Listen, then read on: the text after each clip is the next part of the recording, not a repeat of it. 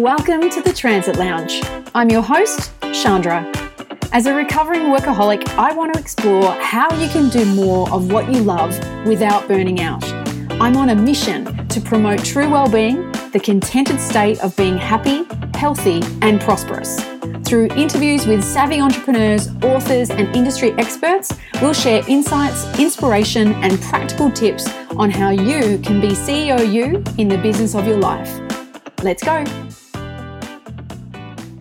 Hello, Miss Michelle. How are you this morning? Good. Happy Wednesday. How are you? I am very well, thank you. And I'm really looking forward to this conversation with you this morning. Well, I'm excited to be here and thanks for having me. So the idea for today is for me to sort of extract out of you your story of what you used to do, what you're doing now, and how that all came about, to give people that are listening some ideas of maybe things that they could do for themselves if they're in a situation where they're considering leaving a highly successful job to go and maybe start their own thing, and knowing that there's lots of questions and challenges that come with that. So I'm excited. I only know little bits really of your story, so I'm excited to find out much more. So maybe to kick us off, can you explain what is it that you do now and what did you used to do? Okay. So what I currently do is, so kind of set the scene so you can understand why I'm here where I am today and where I've been. So I'm in my late 40s. I have two teenage boys, which are interesting and challenging, and then a daughter just completing year 6 at the moment, starting high school soon. So look, I am the founder of Door 20A. Now, Door 20A came about in March this year. Really, for me, what I do is I love technology and I love executive assistance. And what I do is I advocate in that space. I also teach people how to use technology to either be the best version of themselves in what they're doing, or how they can forge forward in a leadership role that they may be in. So predominantly in the executive assistant space, but now going into the female leadership space. So I empower them with technology to use it in their everyday role, because technology is very, very fearful for a lot of people. Mm.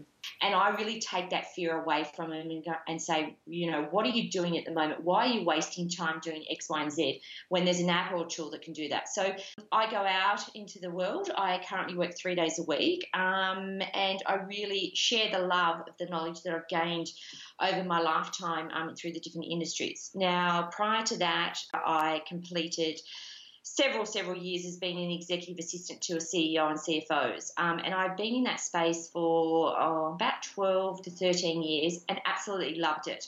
And then prior to that, I was in the wine business, in events management, and absolutely loved that as well. But, wow. You know, but we as women, you know, I loved events and travelled the world and worked for great brands like Bollinger and Penfolds, and Lion Nathan was one of the great companies I worked for. But, you know, when I had 3 children and couldn't travel the world. So I had to do a career change a very long time ago. My eldest is now 16, and I looked at my skill set of what I had back at that time and went, right, being in events, you have to be highly organised. And I went, you know, basically typed it into Google one day and what it come up with, and it came up with an executive assistant. So I had to recreate myself back, you know, 12, 13 years ago with the skill set I had already gained being in the events industry. And, you know, I was really, really fortunate. A gentleman, you know, took a risk with me. He loved my personality. He loved the maturity that I brought. But also, I also recognised at the time, you know, what were my strengths and my weaknesses. And I think that was a key point. And, you know, I was with him for many years. And then, you know, I didn't go in from the day dot of being an executive assistant. I didn't go in and choose an industry. I chose the person. So as an executive assistant, one of the most important things is getting the fit right.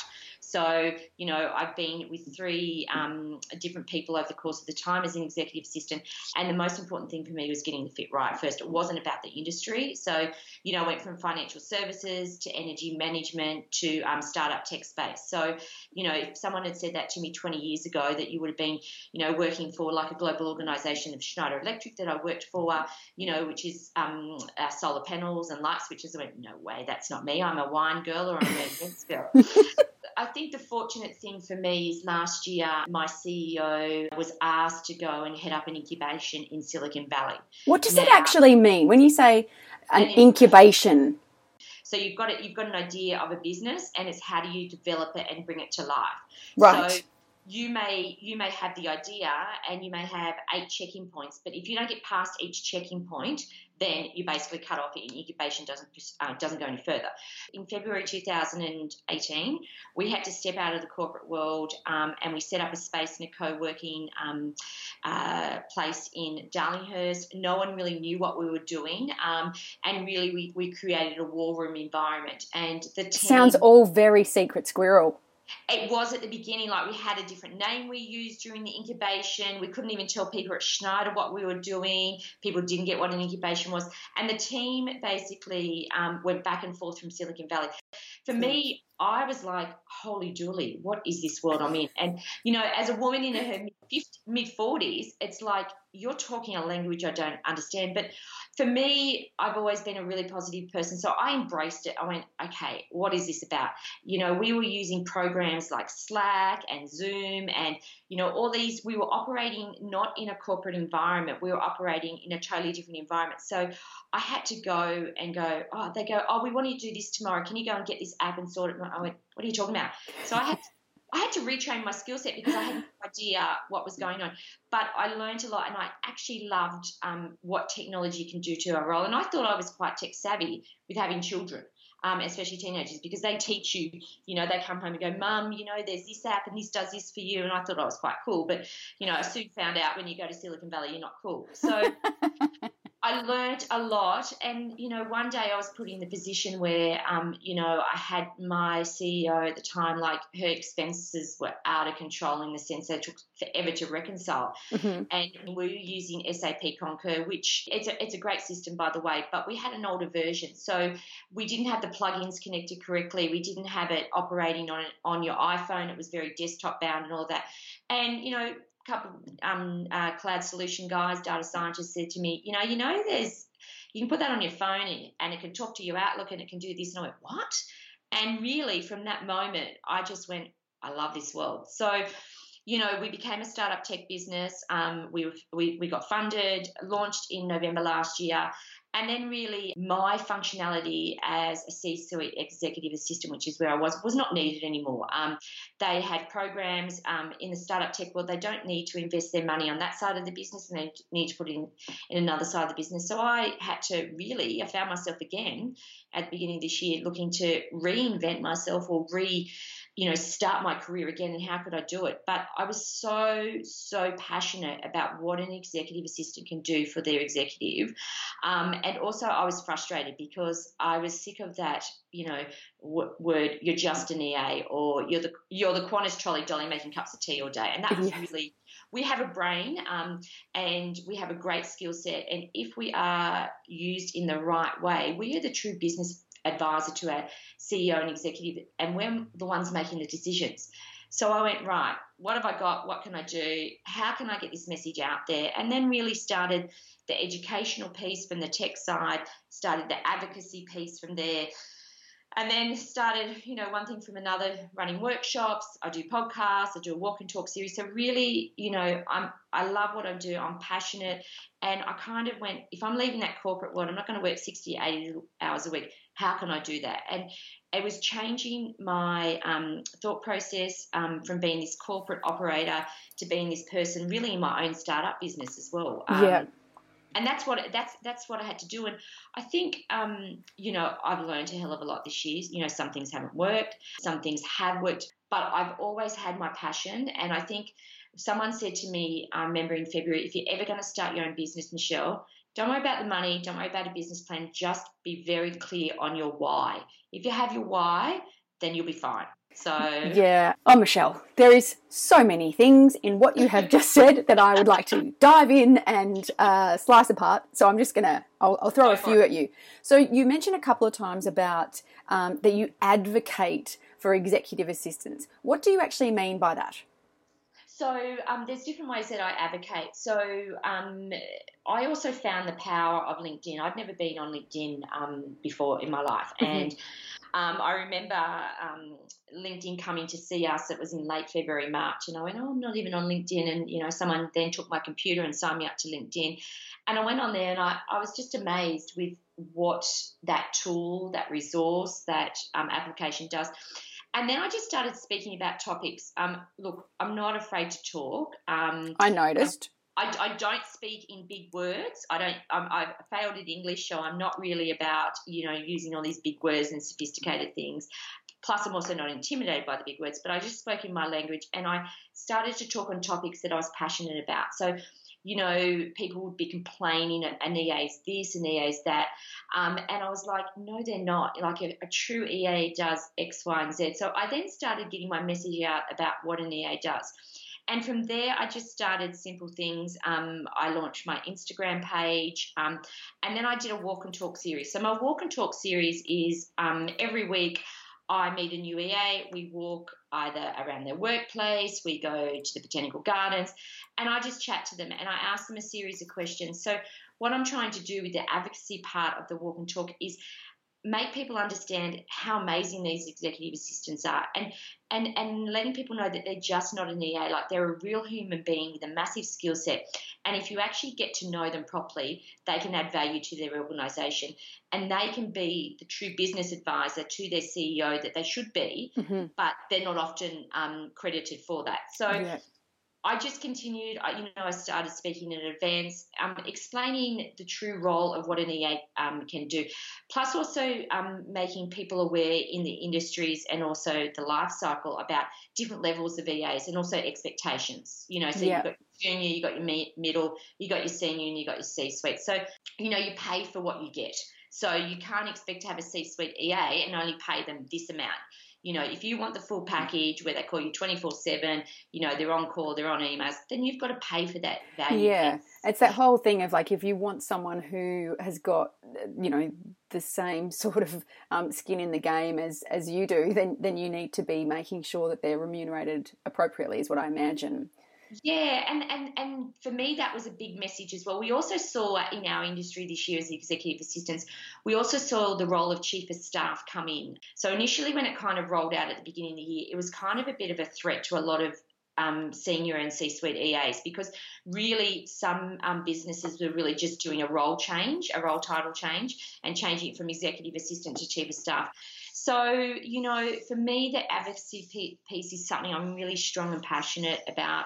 You know, I have been challenged when organisations come in and they want to get rid of their executive assistants because they don't see the value proposition piece and why they should be paying that. Then I challenge them, and you know, a lot of the time they don't have the fit right. Mm-hmm. So they've looked at a piece of paper and they've got, oh yeah, she went to this university, she's got this skill set, and that's it. But, you know, for me, I talk to recruiters, and you know, you have to put that executive assistant in front of the CEO or the executive quite quickly during the process, because if they walk in and they sit in front of each other and there's no fit, then it's never, you can't make a fit work. And yeah. when they've yeah. got the right person in the right role with the right skill set, and I think every EA has a strength in what they do. So it could be a strategy piece, it could be an events piece, it could be an innovation piece, could be a board piece. So really they've got to make sure that their strength in what they're doing is supporting their executive in what they need to do. So yeah. Well, I can totally hear and feel your passion for wanting to really advocate and support both, it sounds like, the EAs themselves, but also the organisations to really leverage the skill set that is there. But one of the things that I'm really curious about is that your actual transition from being that executive assistant to a CEO and kind of working yourself out of a role and then the decision to sort of go into doing your own thing. And it sounds like you were really clear on the passion of really about the who you wanted to work with and I guess the what you wanted your business to be for you in terms of lifestyle and not, you know, working yourself into the ground. But how did you find that transition from being an employee immersed in what sounds like a fairly dynamic environment through that incubation period into doing your own thing? What was that transition like? Look, I'm not going to deny that it wasn't scary, because it certainly was scary. But the thing what I did first of all is I needed my support from my A team. So my partner and my closest friends. It's like, I'm going to do this. What do you think? Yeah. You know, from day dot, the support was there. If you fall, we'll be there to pick you up. If you don't, we'll be there to celebrate you with champagne. Yeah, great. So, and I think with going into business, what I did learn is I didn't understand the power of my networks also. And when I left, I just started getting on the phone and I just started meeting with people and throwing ideas around. And really a lot of successful small business operators said to me, Michelle, it'll take you 12 months to figure out exactly what your business looks like. Try some things. And if they don't work, then try something else. So I went in with a really positive attitude. Yeah. The other thing is that I wanted to do it, you know, juggling teenagers is, I sometimes say I want to go back to having babies, but, you know, I don't know whether I'll regret that saying. But I really wanted to also be there for my children a lot more, because when you're in a top-performing career, you're not as present as what you want to be. And sometimes as parents, we always go, I wish we could, we should. So I really set the parameters from the beginning. And I did fall down a couple of times in this area. And I said, right, I'm going to work 3 days, Tuesday, Wednesday, Thursdays. I'm going to really hard on those days. Friday is going to be my mental health day, because I think it's really important to have clarity and actually, you know, that clear vision on where you want to be. But also a day that on Fridays, you know, my mental health day, if you know, I want to sit and watch Netflix all day, or want to go to lunch with the girls, or I want to go to a school concert or whatever it may be, I wanted to have that opportunity to do that. So that was a clear, like, non-negotiable for me. Yeah. And, you know, and then I did find it difficult for a bit. And I said to people, right, if you want to meet me on Fridays, you've got to walk around the Bay Run, or you do the Bronte walk with me. And initially people went, especially the corporate, no, I'm not doing that. But then they needed to really see me. And I said, well, we've got to do it. We've got to walk and talk. And that's kind of how the walk and talk series eventuated as well. And then Monday's my planning day, because I find I've kind of been a lot better on my weekends instead of working, you know, because when guys were in Silicon Valley, I would have to work on Saturdays because it was their Friday. Yeah. So, you know, no more working on Saturday. So Monday was my planning day, get on the phone, catch up on emails, and really strategize to where I want to be for the week. So I think it's, you know, and also I didn't conform. Maybe that's the wrong word. I don't know. But I didn't have the pressures of doing it the way the corporates wanted me to do it. So little things like everyone told me I needed a website, everyone told me I need to go out and do a branding exercise and have a strategy document, everyone told me that I need to have a proper email address and things like that. So I just did it my way, and I wanted to make it simpler. And the thing is that I, you know, when you go and work for yourself, there's a financial element as well. So how much financially do you want to put into the business that you're going to lose, and how much do you not want to lose? So I looked at where I needed to invest my money and where I could kind of use apps and tools. And there is so many free apps and tools out there that can help you navigate your way through starting up a business. And I really utilised them. And I reached out to my networks and said, hey, I need to do this in my business. And they're going, oh, Mish, there's this, there's that. You know, you don't need to pay for it. And that's really where I'm continually amazed with the tech world. And, you know, and then I just started, you know, catching up with executive assistants, telling them what I was doing. You know, we might sit in a coffee shop and I take their phone. I'm going, why have you not got this on your phone? Why are you doing this? And then from there, my workshops evolved. I put together a plan document with the help of some people as to how my workshops would run. And I really did them in small niche environments, and they worked perfectly fine for me. And I was really, really happy with them. A couple didn't work out well because people weren't really ready to go into the tech world. But I'd say 95% of the workshops that I ran with the executive assistants, and then I evolved into the female leadership space, worked fantastically. And these people come back to me constantly saying the efficiencies that now got in their role of taking the mundane, boring administrative tasks off where it can be automated through an app is fantastic. I'm still learning. I'm excited for 2020. I had a bit of a health scare earlier this year, and it really made me really think about life also, because we're not getting younger. So, you know, starting my business this year and then also thinking about my health and well-being was a big element as well.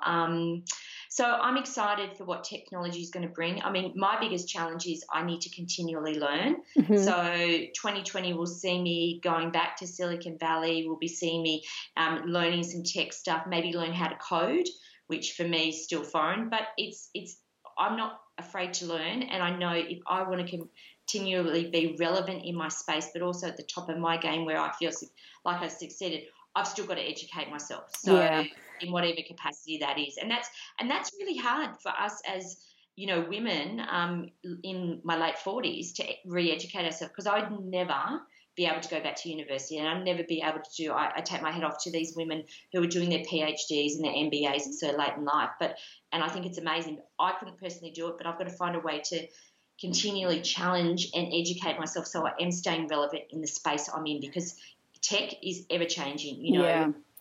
And this is the thing, and again, there's quite a lot that you've said that would love to dive into, and one off what you've just said around how important it is to continually educating yourself in whatever way is right for you in terms of your preferred learning style, but also is right for your industry. So for you, because you're in tech and it does move so quickly, that brings a different kind of opportunity and expectation around, as you said, you staying on the front edge of what's happening, so that you can be feeling confident about what you're saying, what you're using, what you're recommending. For other people, it may not be as intense as that. However, there's always things that you need to learn.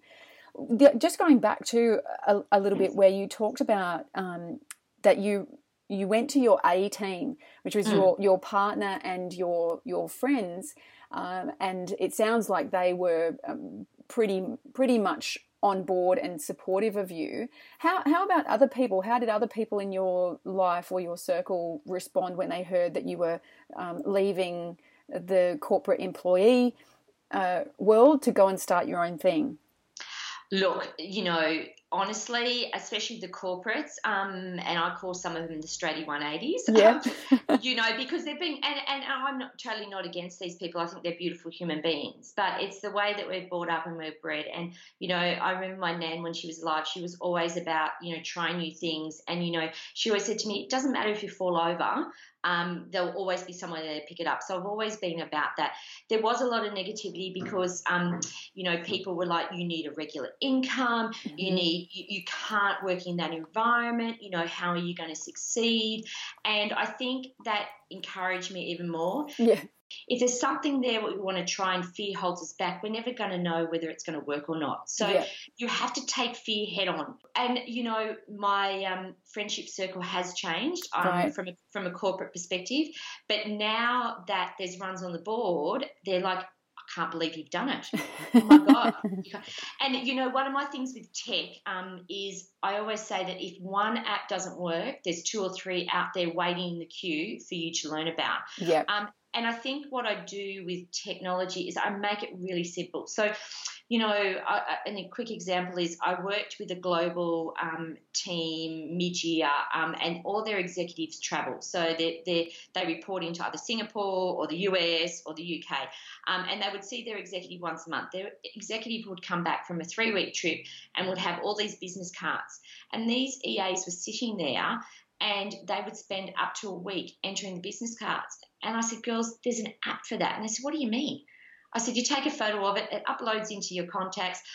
You can even send an automated message back to that person and said, hey, great to meet you at the conference.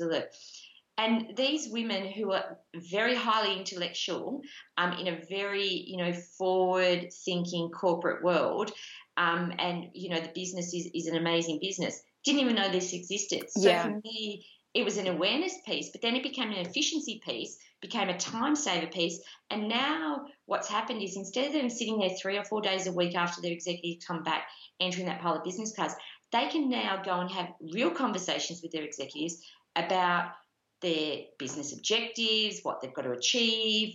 They may now attend meetings. Some of them also found seat at the table and board meetings as well. So I'm like going, tick on the board, tick on the board. So it really sounds to me like what you're doing and you're helping to facilitate is to ensure that the EAs are actually being used for their more full capability rather than being literally just data entry, you know, people that's just very low value in terms of the what it's really contributing to the organisation, versus find something to help really streamline and minimise the amount of time that function, which is important but not high value. So you still need to get it done, but if there's technology that can help with that, that gets that done, tick that box, but then, as you say, they can then go and have far more meaningful and impactful conversations that really allow them to add value to their CEO or whoever their manager is. And that's where I imagine the higher value can come into play. But you also mentioned about the fact that there's so much technology out there that one of the tricky things is, how do people know that it exists? And this is not even just for EAs, but for anyone that, and even, you know, people that are going into business for themselves, a lot of this is going to be valuable too. That how is it that people can find out what exists? Well, I think you have to join some. For me, it was joining networking groups or communities. So, you know, networking's, some people like that word, or some people don't like. Yes. But I always say, when you're starting in networking, you know, you've got to try something 3 times, a group or a community 3 times, to know whether it's going to work or not. You know, I think, to take just a little bit of a step back, what I found is that, you know, part of my one-on-ones or my small workshops is I go into their working environment and look at their desktop.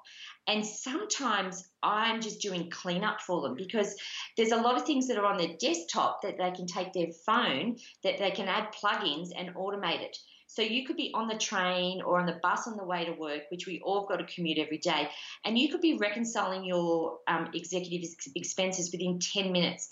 People still think you've got to do everything on desktop. So I look at their current operating systems, and this does not have to be an executive. This can be a female, a woman in leadership. It can be anyone that really wants to automate, you know, at least 20% of their role, because we should be 20.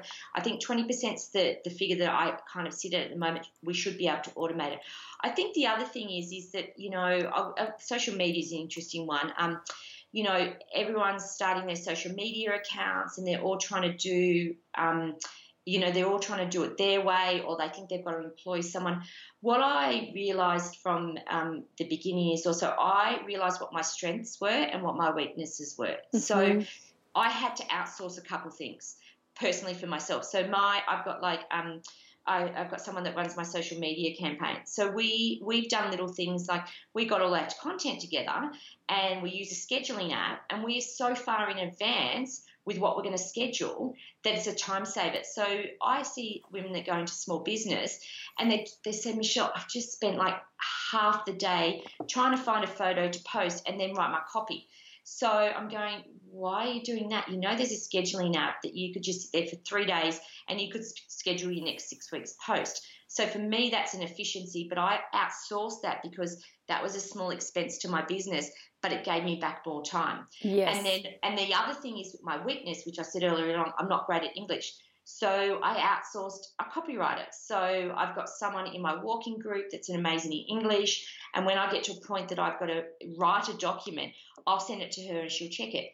And because she knows me so well, if I try and use a word or do a sentence that's not really me, she goes, Michelle, that's not you. So I think it's in small business, but it also relates back to our roles, is don't be afraid to show what your weaknesses are. And if you can't do it, then either ask for help or to outsource it to someone else. And I think people think that it costs a lot of money, but it's choosing. I've continually adapted that fit proposition piece with me as well. So I have got people that have fitted with me. So there might be someone that's more highly skilled to do my copywriting or my social media, but these people have got me. Yeah. You know, the tech world, I've, as well as me, you know, educating people in how to use it, I've also adapted that in what I've had to do. Have I got it right all the time? No, but I think I've done a reasonably good job at it, if I can say so. Do you know what I mean? Yes. And I'm continually learning, like, you know, we're just about to roll out our 2020 workshops, and we're doing it in a totally different way for 2020.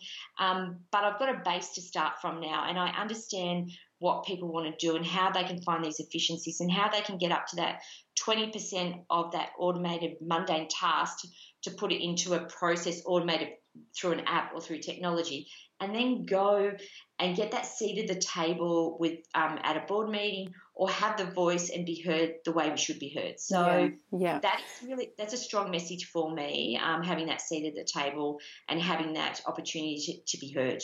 And this is the thing that I think is really important, is that when people are sort of in that situation of perhaps considering what's next for them professionally, is it that they want to be promoted within their current organisation or current industry? Is it that they want to, you know, make a big change to go to a totally new industry, or they want to step out and start their own thing?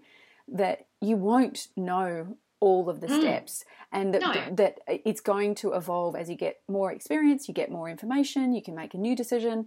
But I guess that coming back to that core that you also said earlier about, that you were really clear about your passion, you were really clear about your why, and I think that is the core of you and what drives you, and your business and what you offer and how you add value to your clients, that can and will evolve and shift. As you said, I think somebody said to you, it's going to take you at least 12 months to sort of really figure out what this business is and what you want it to be. But as long as you can keep coming back to the core of who you are, what's most important to you, what you really want to be contributing, that I think is a great filter for decision making, and also to be okay about the fact that it can evolve. Because it may be that, you know, for some people, they look at, oh, what I'm going to do is I'm going to run these series of workshops, and they think that's going to be the thing. But they might start and they'll deliver them and then find, actually, I don't really like that model, or my audience just are too time poor to physically come in the room, and I need to go more online, or vice versa. You won't know, but that willingness to connect. And I think you did that really well, by the sounds of it, of really connecting and having all those conversations with your ideal clients to find out who they were, what was going on for them, what were the common problems, to then be able to create the solution, not you just going, here's something I want to sell, and then try and convince someone to buy it. It's a very different approach to your creating a business, I think.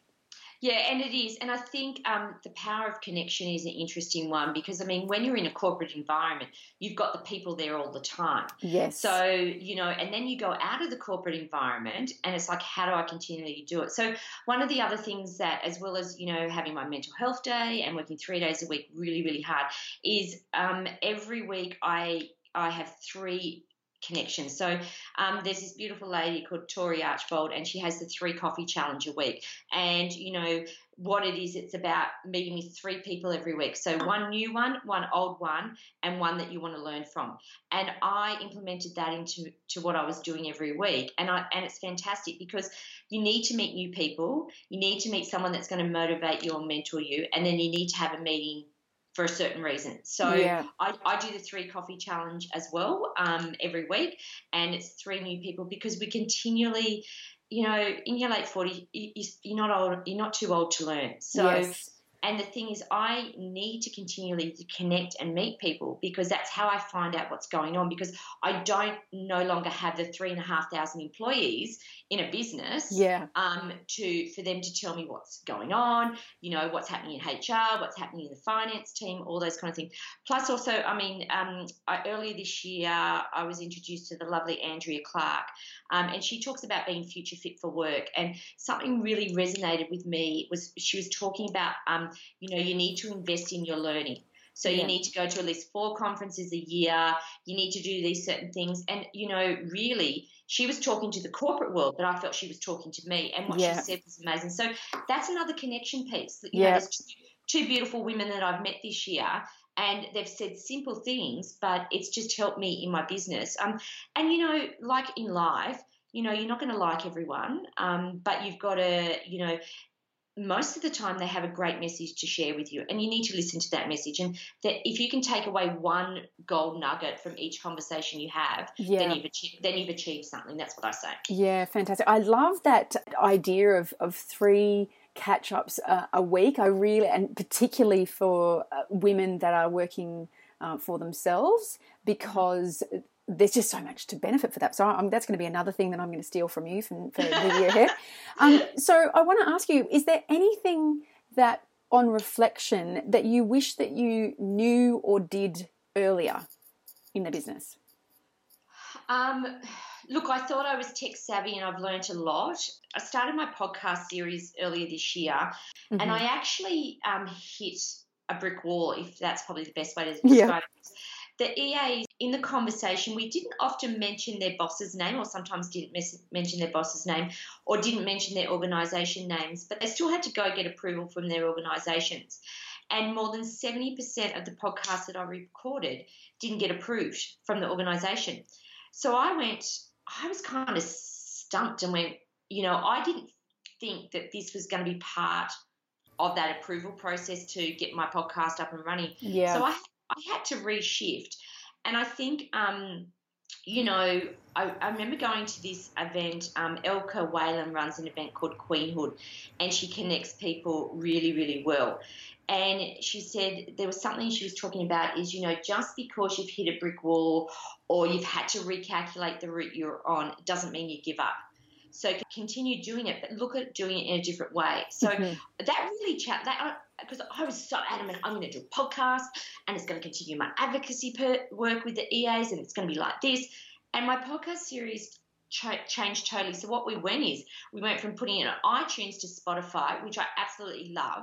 We went from not having paid advertisement. We went from just making a 20-minute conversation with someone that had an interesting story. And for me, that's that. And what happened next is that then it launched into my events platform, which I run every quarter. I host an event in 3 states across Australia. I really, really realised that when you gather a small group of women together in an audience that they feel comfortable in, the insights and the experience that they share are truly amazing because they feel comfortable. And that's what my events platform did. Like, you know, I gathered, you know, groups of 20 to 30 women, and I got 3 or 4 people to sit on the panel and share their story. And people just went, it's similar to what you're doing, they just went, wow, I can actually do this. And when it gets hard, I know what I need to do. Yeah. And that's what happened. The podcast really threw me for a six because I didn't expect that. I was, you know, I'm the planned person, right? I've recorded all these. This is going to happen. We're going to roll it out then. And then all of a sudden I was getting phone calls or emails. Oh, my legal department didn't approve it. Oh, no, my boss doesn't want me to release it. It's like, oh, my gosh, what am I going to do? Yeah. So I had to recalculate my route, as they say. And I think you have to – remember that that's going to happen, but you know it's going back. And I remember a girlfriend saying to me, she said to me, well, you know, you love to share stories. You've just come back from Brisbane where, you know, you had a great event and these women were in tears because of X, Y, and Z. You know, just get some just normal, ordinary women and get them to share their stories. And that's what I did, and that's how the podcast evolved. So, and that's the thing. Like, you know, there are always going to be setbacks, but it's about what you make them mean and how you pivot or what resilience you tap into to find a way, because there's always a way. It just might not be the way that you originally thought that it was going to be. Yeah. And I think, you know, as I said to you before, it was the investment piece as well. I was lucky that the investment wasn't big. So I didn't lose out financially, but I think I lost more of my ego than anything. Yeah. And it made me more frustrated. But look, you know, it's now I'm excited for 2020. We're starting up a YouTube channel with an more advocacy piece with EAs. We're doing a project Laneway, which I'm excited for. So it's continually showing people how to use technology in what they do. And you know, sometimes when I do my workshops, like I can sit for half a day just cleaning their mobile phone up. Yeah. But it's that confidence piece, and how do we empower people? And I know empower. Some people can say that's a buzzword or it's an overused word. But the thing is that when you give people a little bit of hope or a little bit of empowerment, it's amazing how their attitude changes, how excited they feel. So for me, if I have to run a workshop one-on-one with an EA or a woman in leadership and I sit there cleaning up their mobile phone, so be it. Yep. And they walk out of there and it's like they're not getting constant messages. You know, when they go on to the Qantas app because their CEO's stuck in Dallas, the Qantas app actually opens because they've actually done the upgrade and we've got the automatic upgrades already on, where she didn't know how to do that before because she didn't have her iTunes account set up. Yes. Or, do you know what I mean? All these things that are, I guess they can be at their fingertips, but they just don't know. And I guess that is about, you know, empowering by giving people a sense of choice and confidence around how things are set up. And as you said before, and if they're not, something's not working, that they know what to do, or they've got people to reach out to and to ask, you know, to help continually be improving, so they can be focusing on those higher value contributions. Yeah. And I think it's also, you know, it was interesting. I met with an EA who is a career EA. She's been an EA for 18 years actually, and she works for a massive telecommunication tech business. Now, I sat down with her, and her tech knowledge is terrible. So she works for a massive leader in this industry, and she's doing nothing with tech and apps. And, you know, and I said, well, why are you doing your expenses? Why are you going home to do your expenses for half a day now, where it can be automated? You plug it into this and do that. She said, what are you talking about? And she went back to her IT department. They said, yeah, that you can do that. So it's that knowledge piece, but it's that confidence piece as well. And I think, don't expect just because we're in a certain industry or we work in a certain role that we do it. Yeah. And I think the more conversations or the more networking you do, the more you connect with people, or you just share something simple. It's amazing how many people go, oh, can you do it that way? Oh, yes. Does it work? Do you know what I mean? And there is something magic, I think, that happens when you find out, oh, my goodness, really? There's an app that can do this thing? Like, it's actually quite exciting. But you said right at the beginning that there's a lot of fear around technology, and I'd completely agree with that. And I think anything that helps support particularly women, but not only women, to embrace some of those tools that really have been created in order to free up more time to be redirected into whatever you would rather be doing, or that is adding higher value. So I think what you're doing is very exciting, and I'm really looking forward to seeing how things continue for you into 2020 and beyond. But if people want to connect with you, they want to find out more about your events or what you're offering, how can they connect with you or find out more? Okay, so the easiest platforms are Instagram. So my account is Door 20A, or they can follow me on LinkedIn as Michelle Bowditch. Okay. You know, connect with me via Instagram or LinkedIn, and you know, we can have a chat, catch up, we can have a coffee challenge. Connect via Instagram or LinkedIn, and love to catch up with you. Yeah. Fantastic. And so as we finish up, Michelle, any final thoughts or tips that you have got for someone who, perhaps there's someone in a leadership role in an organisation, they've been doing very well, but they're perhaps at a point where, for whatever reason, they are not happy to stay or not able to stay in the role, or they're just ready to make a change, to move out to do their own thing. What sort of final thoughts or tips have you got for someone who's in that situation? Look, I just think you've just got to overcome your fears and try something that you need to be excited in what you do. Mm-hmm. So, you know, you're spending most of your day working. So if you're working, you've got to enjoy what you do. So, and I think if you've got an idea, you know, it's a bit like the incubation. If you've got an idea, go and test it. If it works, great. If it doesn't. But along the journey, you need to have your A team backing you. So the thing is, if you have a bad day or something doesn't work, they're going to be there to pick you up, or to make you a cup of tea, or to send you a emoji that cheers you up or something like that. And that is really important, I think. And you know, if as soon as you have your why, never put money as first, because I've always believed the money will come later. Have your why with your passion, and then the world's your oyster. And but don't be afraid that, you know, if your business plan or that strategy document that you spend hours over designing needs to evolve and change, because if you think, you know, it's got to go from 1 to 10 and that's how you're going to get there, well, I don't think that's going to happen. You've got to have an evolving document or piece of information, or, you know, that will always evolve and change. And that's what I've learned this year is that, you know, if someone had said to me, I'd be doing what I'm going to do for 2020 at the beginning of this year, I went, no way. Yeah. But I've evolved with it, and I've learned. And the thing is that don't be afraid to admit when you've made the wrong decision or you've made a mistake, because, you know, we're all human beings at the end of the day. Yes. And there's so much of it that's also requires you to just test Test the idea, test the offer, test the market, test the marketing. Like it's all of that. So I think, bringing that approach, that experimental approach, and, accepting right from the get-go that it's going to evolve. And I'm also a big supporter that, even if things in a work situation are not great, that it is really beneficial. Don't stay there, but start to explore the ideas. You don't have to necessarily, pull the ripcord and quit straight away, although I do know many people do that.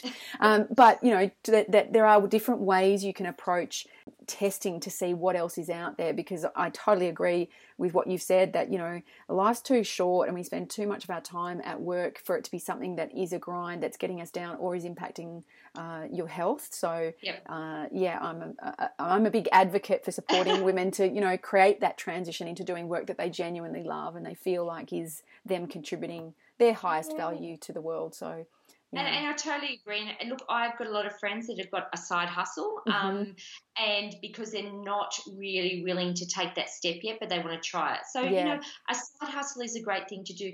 It does challenge you emotionally and physically because you've got to work even harder. But I think just, go out there, try something different, surround yourself with your A-team or your tribe, and ensure that you've got the right people on board because, as I say, that the 5 or 6 people that are around you are the right people to support you and also guide you and lead you. Yes. So it's really – and don't be afraid. I mean, always smile. I think a smile goes a long way, that positive attitude. Don't think you have to do what society or corporate world says you have to do it. Do it your way. I had to find the Michelle Bowditch way that works for me and engages me, inspires me, and do it my way. Love it. That's a great note to end on. Thank you so much, Michelle. It was really great talking with you, and thank you for sharing your story and your insights about what's got you here and where you're going to next. Awesome, and thanks for having me, and I can't wait to see what happens in 2020. Yeah, me too. Thanks for listening to The Transit Lounge. If you liked it, please do me a favour and leave a review so I can keep doing more episodes for you. And come and say hi in the private Facebook group, The Transit Lounge, being CEOU in the business of your life.